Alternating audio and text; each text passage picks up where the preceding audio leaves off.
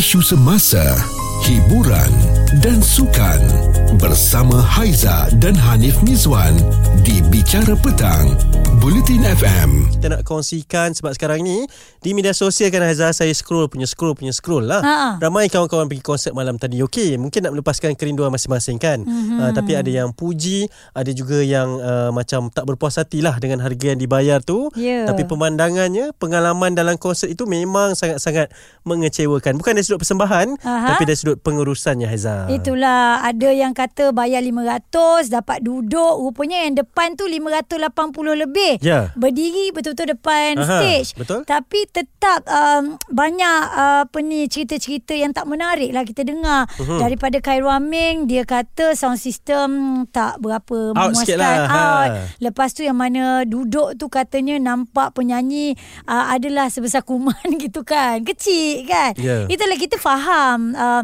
keadaan ataupun situasi yang mungkin sebelum ni dah lama tak buat konsert kat Malaysia dan ini antara konsert skala besar daripada hati luar negara pula. Jadi sekarang ni kita nak salahkan siapa? Bukan penyanyi kot rasanya. Bukanlah dia tak tahu Ah. dia datang hanya menyanyi je kan. Dari Ha-ha. sudut penganjuran ni uh, pihak yang melakukan penganjuran konsert tersebut lah. EO dia lah eh, betul. event organizer dia. Yep dan hmm. uh, perlu diambil maklum juga Stadium Nasional Bukit Jalil ni kapasitinya besar tau. Hmm, Mm-hmm. 100 ribu uh, pengunjung ataupun penyokong boleh ditempatkan dalam satu-satu masa. Mhm. Mm-hmm. Dan kalau kita tengok layoutnya pun memang nampak macam rapat tau stage tu dengan uh, tempat duduk. Tetapi bila berlaku realitinya memang jauh macam kita tengok bola lah.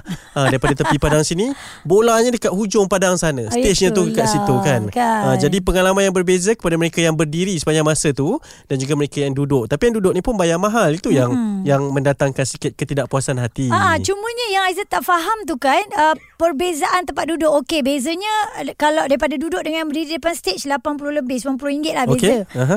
Tapi dia punya pandangan tu bukan beza RM90. Ya. Banyak Beza beza, macam tu. seribu ringgit tu sebab yang depan ni betul-betul sampai boleh buat video call lah. Yes, ah, siapa pemain pemain Pemain ah, futsal negara, Intan tu. Serah punya story kan. Ha, Ha, ha. memang dikongsikan memang sangat-sangat uh, berbeza pengalaman di antara mereka yang duduk dengan Ya. mereka yang berdiri. Tapi yang berdiri pula mm kena beratur 5-6 jam. Ah, baru boleh itulah. dapat view Dia macam ada tu. pro and con. Ya. Okey, sekarang ni bukanlah kita nak bercerita tentang konsert Billie Eilish sahaja semata-mata. Cerita viral bersama Haiza dan Hanif Mizwan di Bicara Petang, Bulletin FM. Okey, kita masih lagi berbicara berkenaan dengan konsert. Pengalaman anda pergi ke konsert ada yang best, ada yang tak best. Ini Ha-ha. berkenaan mungkin dengan pengalaman semalam ramai cerita kan di uh, konsert Billie Eilish Ya. di Stadium Nasional Bukit Jalil. Ya. Uh, ini macam dua entiti yang berbeza lah. Stadium Nasional Bukit Jalil, uh, konsert seorang uh, popstar yang Superstar, ya, ya. yang sedang in sekarang ni Mm-mm. dan ada macam-macam pengalaman. Dan kita nak kongsikan juga eh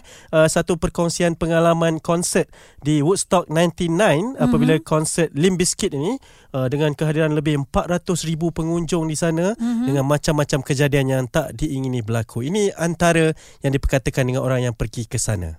It was like this unleashing of all this energy. There was no control. The environment was just very male ego. I started seeing large groups of dudes surrounding women. There was a lack of respect.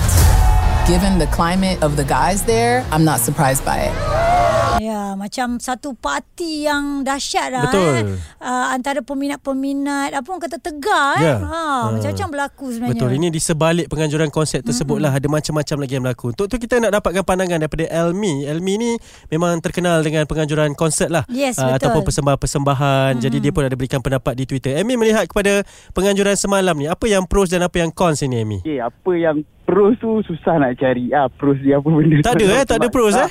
dia ah, bukan tak, bukan tak ada lah dia mungkin ada tapi sebab apa yang aku baca dekat dalam social media banyak cons dia lah Okey. sebab mungkin cons dia tu apa yang aku perhati sebab mungkin sebab jualan tiket tu tak mencapai expectation penganjur Okey. Oh, harganya Ah. mahal tapi uh, penonton banyak tak puas hati.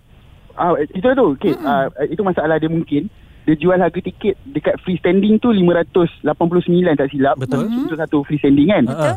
So mungkin untuk mendapatkan sound system yang gempak stage yang gempak, dia orang perlu penuhkan padang tu. Tapi Okey. kita tengok semalam padang tu tak penuh pun kan. Okey. So, maksudnya mungkin dia expect yang beli tiket untuk free standing tu mungkin 20,000 orang, 16,000 Ramai. orang mungkin. Okey. Tapi yang mungkin beli semalam nampak mungkin macam 3,000 4,000 orang je yang beli. So dia tak capai dia punya expectation modal cost tu. Ah. so yes, that's yes. Bila tak ada duit macam dia expect berjual banyak tapi tak berjual banyak macam mana dia nak cover cost kan dia nak tambah speaker tak boleh dia nak tambah LED screen tak boleh dia tak boleh nak buat besar Okey. Ni. Ah, lepas tu sema- ah, Ah, ah. lagi satu ah, semalam kan kita nampak macam kosong kan padang tu macam Betul? kosong Betul? Ha, ha. sebab tak ramai orang beli tiket. Kalau kalau ramai orang beli tiket, kalau padang tu nampak penuh, so yang seating yang 500 ringgit tu dia tak adalah rasa jauh sangat. Okey. Sebab orang penuh. Yes, betul. Ah. Ni, Aizan nak tanya, bila penganjuran macam tu kan, dia open space. Lepas tu, uh, sound system tu of course lah kita kena betul-betul jaga bunyi dia tu untuk sampai kepada penonton kan. Bila Betul. kapasiti begitu, sebenarnya uh, PA system yang bagaimana untuk memenuhi kriteria satu-satu konsert tu, Mi? Fuh, dia sebenarnya kalau nak cakap pasal sound system ni dia bergantung pada venue juga. Macam mm-hmm. Stadium Nasional Bukit Jalil kalau kita tengok dia punya uh, bukan geografi, dia punya uh, design stadium Betul. tu bulat, dia oval. Yes. So bila oval ni Kalau kita duduk dekat bahagian yang Tak kena dengan speaker tu Speaker tu memang takkan sampai kat kita Hmm. Sebab dia bulat kan. Ah. Ya. So kalau macam stadium tu Kalau katalah stadium tu berbentuk uh, petak Ah. dia, dia, Yang belah depan tu dia tegak je ah, Itu mungkin senang So speaker tu just te- tembak je ke depan Semua orang boleh dengar Hmm. Tapi bila dia bentuk oval tu Kalau speaker tu tembak ke depan Yang belah sana tak dengar lah Sebab dia dah bulat Ya. Ya, dia wide Ah. gitu dia macam dah Dia dengan bawa Ah. angin lah dia tak ke mana-mana pergi eh. Ha. ah. So speaker satu hal Nak kena besar dan banyak lah Ya. Kuantiti dia sebab stadium tu besar kan. Betul. So that's why bila kita nak buat konsert, sel- uh, makin besar venue tu, makin besar audio sistem yang kita kena guna. Ya. Dan kos Ah, dia so- pun dahsyat kan? Besar, betul. That's why rasanya semalam diorang memang plan nak buat besar tapi disebabkan tiket tu tak menjual sangat. Ah, So ah. maybe that's why diorang tak dapat nama besarkan audio sistem diorang tu. Dan dan benda ni di luar jangka lah Mi Maksudnya mereka pun tak expect sebegitu Sebab sebab itulah berlaku jadi macam ni So, lagipun kalau kita tengok pun Billie Eilish punya konsert ni pun dia jual pun last minute kan. Dia baru jual 2 bulan lepas. So Betul. macam agak terkejut untuk diorang kumpul sales tiket. Orang nak kumpul duit nak beli tiket pun Mm-mm. uh, masa tu tak banyak kan. Selalunya kalau macam Justin Bieber kita tengok awal dia dah promote. Betul. Ya. Tu, Ujung-ujung ah, tak jadi ah, hujung pula. Tahun, ah, betul. ah.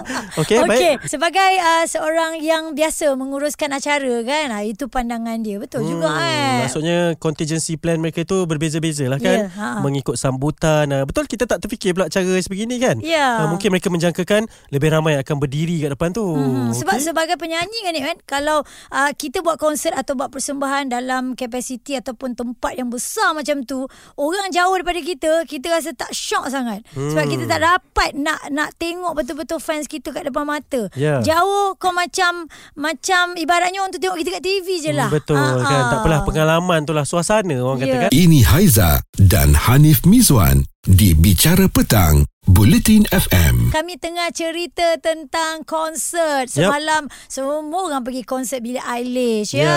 Tapi banyak pula feedback yang tak berapa cantik lah bila kita tengok kat laman sosial. Yup. Ah, dan kita buka talian untuk anda juga berkongsi dengan kita pengalaman tengok konsert masing-masing. Ya, kita ada pengalaman daripada Shu. Shu kata dia ada pengalaman dalam dan juga luar negara ni. Ya. Tapi banyak dikongsikan pahit dan juga manis ni. Yang mana satu awak nak kongsikan ni Shu? Mestilah yang pahit. Okey. Ha. Okey. Apa dia tu? Okey, uh, konsert ni berlaku kat dalam negara, kat stadium negara. Tapi artisnya dari luar negara lah. Mhm. Ah, jadi saya beli uh, tiket standing. Berapa Hmm. tu harganya? Oh, harganya 600 lebih lah. Wow. Ah, kan. Bukan biasa-biasa ni. Ha. Ah, bukan biasa. Kita menabung. Oh, sanggup. Ah, lepas tu lepas tu? Sanggup. Lepas tu um, Jadi macam biasalah Tiket standing ni uh, Biasalah Kena beratur lah apalah Tapi um, Semasa konsert tu Penganjur uh, Kata ber, uh, Nombor beratur tu Mengikut nombor tiket Okey. Jadi kita pun rasa Okey lah Secure lah kat situ Mm-mm. Tapi manalah tahu Bila sampai kat tempat uh, Konsert tu Rupanya penganjur ni dah jual uh, terlalu banyak tiket untuk standing tu. Sampaikan kalau nak berdiri memang belaga segalalah uh, tangan ke bahu semualah. Oh. Okey, tak apa lagi. Jadi bila bila mula-mula tu memang kita uh, beratur lah ikut nombor tu kan berdiri dalam nombor yang diberikan tu dekat hmm. dekat uh, standing zone tu. Jadi bila konsert start je memang saya tak pernah tengok depan mata bila lagu start je keluar artis tu melangkah je keluar terus macam berempuhan ke depan tau. Okey, orang merempuh. Ha. Oh, okey. Oh. Orang memang terus ke, macam bergerak ke depan tu Yelah nak record ke Gambar ke semua kan Jadi hmm. Masa tu saya macam Macam terpinga Macam eh Macam Saya memang stay kat belakang tu je lah And Memang masa tu memang uh, Satu lagu je uh, Kumpulan tu dapat nyanyikan Lepas hmm. tu Event organizer minta berhentikan Dan masa tu rela uh, suruh macam apa beratur elok-elok apa memang terlalu kelang kabut mm-hmm. sampaikan konsert tu sampai sejam lebih tau. Oh, eh banyak. Bayangkan. Lama. Ha. Lama Okey. sangat. Bila berlaku hmm. macam ni kan Syu, pandangan awak, siapa yang salah? Penganjur ataupun yang datang tengok konsert ni? Betul, orang Ha. ramai tu. Ha. Uh, pad, ah, pada saya dua-dua salah. Okey. Hmm. Senang cerita kan? Sebab Ya. yeah. penganjur pun, ya, yeah, penganjur pun kena tengok kapasiti tempat. Janganlah terlalu nak mementingkan keuntungan Ya, tu. Faham kumpulan tu sangat sangat apa sangat Popular popular, lah, ha, ha. and then masa tu anda boleh macam kawal keuntungan tapi kena tengok kapasiti tempat yang penonton ni pula um, terus terang masa tu memang agak banyak uh, penonton dari luar negara juga yang datang sebab sanggup lah Hmm. ikut uh, Kurdlani pool satu dunia Hmm. memang banyak diorang daripada yang lokal ni and then tiket pun mahal kan so lokal ni agak um, tak beli lah yang mahal tu Hmm. so macam yang yang penonton ni pun satulah macam jangan terlalu terbawa-bawa sangat kena tengok juga tempat tu so, Jangan tu gairah lah kan? Ha. Ah, jangan gairah sangat. Kena ingat. Macam, memang masa tu tak ada COVID tapi macam kena ingat anda boleh cedera kena pijak. Masa tu memang ada yes. yang yang cedera yang uh, pengsan yang panjat sendiri pagar Allah, belah. terjadi semua, Pergi eh? daripada tempat. Memang memang bayangkan eh masa tu memang perempuan Uh, kebanyakan perempuan Mhm. boleh ada kuasa panjat pagar tu untuk keluar daripada Wah. Hebat betul. Ni dia tak sok betul dengan kumpulan ni. Ya. eh. Dia kena ingat orang lain pun bayar tiket Ya. juga kan. Ha. Betul. Lepas tu ada sampai ke penganjur terpaksa ugut yang diorang akan panggil polis kalau kita orang tak settle down tak tak bertenang. Mm-mm. Memang ya Allah memang sampaikan yang artis tu pun macam minta tolong duduk, Betul. tolong bertenang. Ha. Memang Mm-mm. dia orang pun terkejut tengok. Memang lepas uh, sejam lebih dia orang keluar balik tu memang muka dia orang memang Tak ada mood dah lah. Aduh, tak kacau ada lah. lah. Tak ceria. Lepas tu Mm-mm. macam diorang dah susun macam-macam kan untuk tunjukkan persembahan diorang. Ya. Jadi jadi macam tu. Ya, okey Syu, okey Syu. Uh, senang cerita lah. Ini konsert apa ni Syu? Uh, konsert K-pop. Okey. Okey. Okey, dia sebut K-pop tapi kita tak tahu kumpulan mana. Ya. Kita tahu bila K-pop ni dia punya kegilaan memang dahsyat kan. Ha. Ah. itulah dia. Cumanya peram- perangai yang menonton dan juga event organizer ni lah tadi Syu kata. Penganjuran. Dua-dua lah kena bekerjasama kan? Bicara petang bersama Haiza dan Hanif Miswan di Bulletin FM.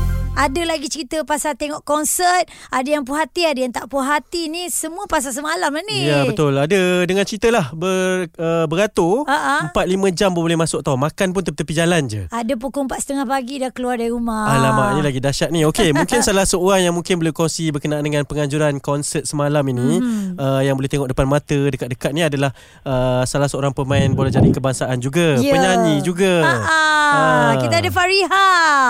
Ya. Halo, halo. Halo, ai gembira nampak semalam. awak ni antara orang yang beli tiket yang depan stage tu kan, Dek kan?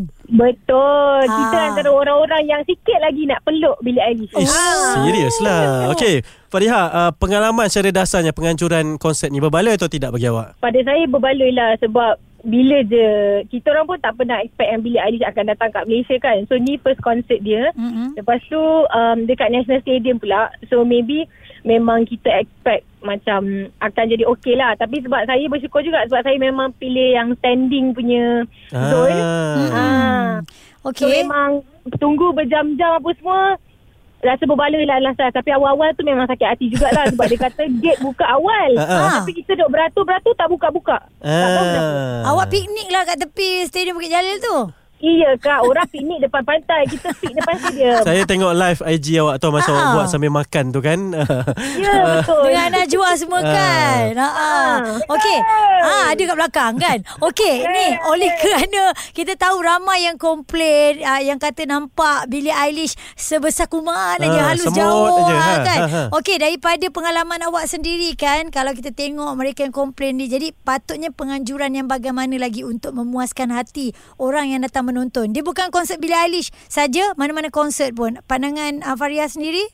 Saya rasa untuk macam pengajuran ni mungkin sebab kita dah lama tak ada konsert yang besar-besaran lagi-lagi dekat National Stadium. Mhm. So mungkinlah pada saya opinion saya yang penganjur kali ni dia macam tak boleh nak budget macam mana stage dengan jauh uh, Ya. dengan seat tu dia tak Ha. boleh nak budget lagi sebab ni saya rasa first time uh, konsert macam artis luar datang. Mm-mm. Next ni baru kita akan nampak macam Justin Bieber datang yang lagi besar-besar lah. So Mm-mm. mungkin on the next one ni akan ada perubahan kita tak tahu but hopefully macam tu lah. Hmm, baik. Okey, Najwa puas hati ke tidak tengok semalam? Saya puas hati dengan Billie Eilish. Okey, okey, okey. Terima kasih.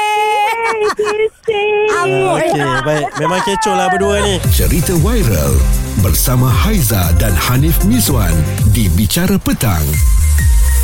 Buletin FM. Ada yang suka pergi konsert, ada yang tak gemar sangat pergi konsert kan. Uh, tapi ada juga yang suka tengok hanya di media sosial lah. Betul. Jadi kita tengok kat media sosial ni kita judge terus ni. Ya. Ah, kita rasa macam aduh kenapa penganjuran macam ni? Tapi tadi Fariha dah cakap dah. Uh, penganjurannya okey berbaloi kepada mereka yang betul-betul minat. Itulah yang kami bawakan kepada anda di Bicara Petang pada hari ini. Okey, bukan saja pasal konsert Billie Eilish. Ya. Okey, ramai juga yang hantar ni. Saya bacakan daripada Nurul. Dia kata dia pernah pergi konsert tour Tok T. Okey. Tahun 2004 eh kat tempat yang sama uh, di mana Billie Eilish buat semalam dan padang itu memang fully utilised. Dia kata, recently pergi a night with Aina Abdul. Memang sangat-sangat puas hati sampai saya repeat malam kedua dan last minute beli uh, iaitu 2 jam before konsert bermula sebab tak puas hati dengan malam pertama nak pergi lagi. Okey. Yang ini pula nama tak dinyatakan. Dia kata konsert Datuk Aisyah bersama orkestra MPO. The best concert ever. International sangat dengan vokal Datuk yang power serta sound system yang baik. Harga tiket berbaloi-baloi. Ya, okey itu antara perkongsiannya dan kita pun tanyakan di Twitter juga Ha-ha. apa pengalaman tak best anda yang tak boleh lupakan pergi konsert lah. Jadi ada empat pilihan jawapan. Mhm. 31% eh uh, kata bayar mahal tak memuaskan, tak ada pengalaman buruk juga. Uh, maksudnya uh, seimbang lah. Mhm. Ya. Ada yang melalui pengalaman begitu, ada yang melalui pengalaman yang best juga. 25% kata pihak pengurusan teruk dan 13% uh, ini mungkin mewakili saya jugalah persekitaran kotor katanya. Ya, ditinggalkan sampah-sampah eh. Yap. Nep, ada sikit lagi yang komen kat Twitter. Okey. Yong dia kata uh, pengalaman dia sound system teruk, isu kela- isu keselamatan pun ada juga. Refund duit tiket sampai hampir sebulan ya. Ada juga daripada Mazri, lebih baik bagi konsert John Ebo free aja. Dapat tengok dekat ya. Betul juga kan Ah, Kami pun ada kat situ Mana tahu Ah. sama-sama Okey ini sebagai uh, Pembelajaran kita bersama lah Yes. Kepada mereka yang minat konsert Mungkin sanggup harung macam-macam kan Mm-mm. Kepada mereka yang tak berapa gemar tu uh, Mungkin kita boleh uh, Sebarkan Pengetahuan lah Berkaitan dengan orang yang minat konsert ini Ya, selepas konsert tinggalkan kebaikan lah dekat padang tu. Jangan Ya. buang sampah, okey? Betul ha, Tapi saya Haiza akan pergi satu konsert je Ah, bila? Besok kan? Bukan Habis tu? Ini konsert yang Haiza buat lah Saya mesti pergi je Sebab dapat masuk free okey Ah, cantik kau. Kau kerja. Isu semasa, hiburan dan sukan bersama Haiza dan Hanif Miswan di Bicara Petang, Buletin FM.